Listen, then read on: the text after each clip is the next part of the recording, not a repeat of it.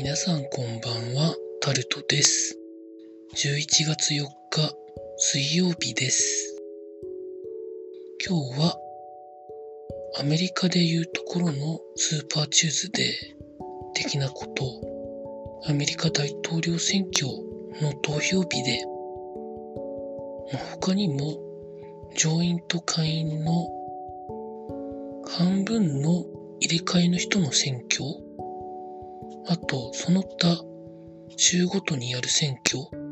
が同時に行われてるんですけど、今は開票作業中で、録音を撮っている11月4日夜の11時頃なんですけど、大統領選挙は270人の選挙人を取らなきゃいけないんですけど、バイデン氏が238、トランプ氏が213ということになっています。まだ体制が決まってないところが7つぐらいありまして、今年はコロナ絡みで郵便投票とか、期日前投票とか、当日投票とか、いろんな方法で投票がされていて、その集計に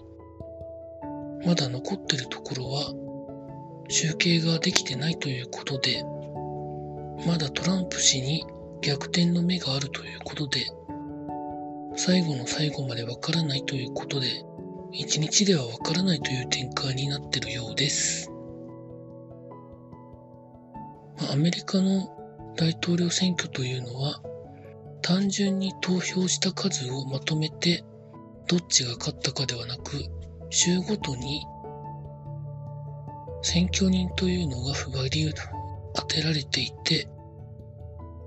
州ごとに選挙人を取り合うという方法をとってまして、総取りのところと割合で振り分けるところがあるらしく、最後の最後までわからないというのが特徴です。前回ですね。前回で言いますと、単純な投票数では、民主党のヒラリー・クリントン氏が票を取ってたものの、この選挙人を獲得するというルールの下でやって、トランプ氏が大逆転をしたということがありました。共和党と民主党の候補以外の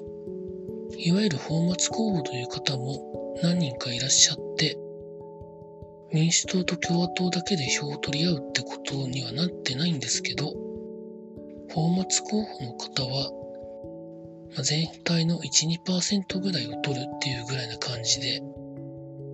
毎回やられています。過去に複数パーセントまではいかないまでも、何パーセントぐらいでしょうかね、忘れましたけど、取った方もいらっしゃいますけど、基本的には民主党と共和党が戦ってみたいなところなので、どうなっていくんでしょうかね。どちらが大統領になっても日本にとっていいかっていうと、現状はそんなこともないと思いますので、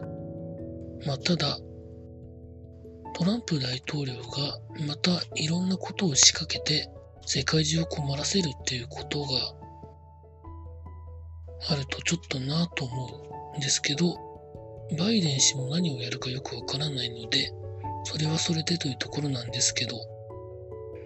決まるまでにはまだまだ時間がかかるということは確かだと思います。というところでございました。以上、タルトでございました。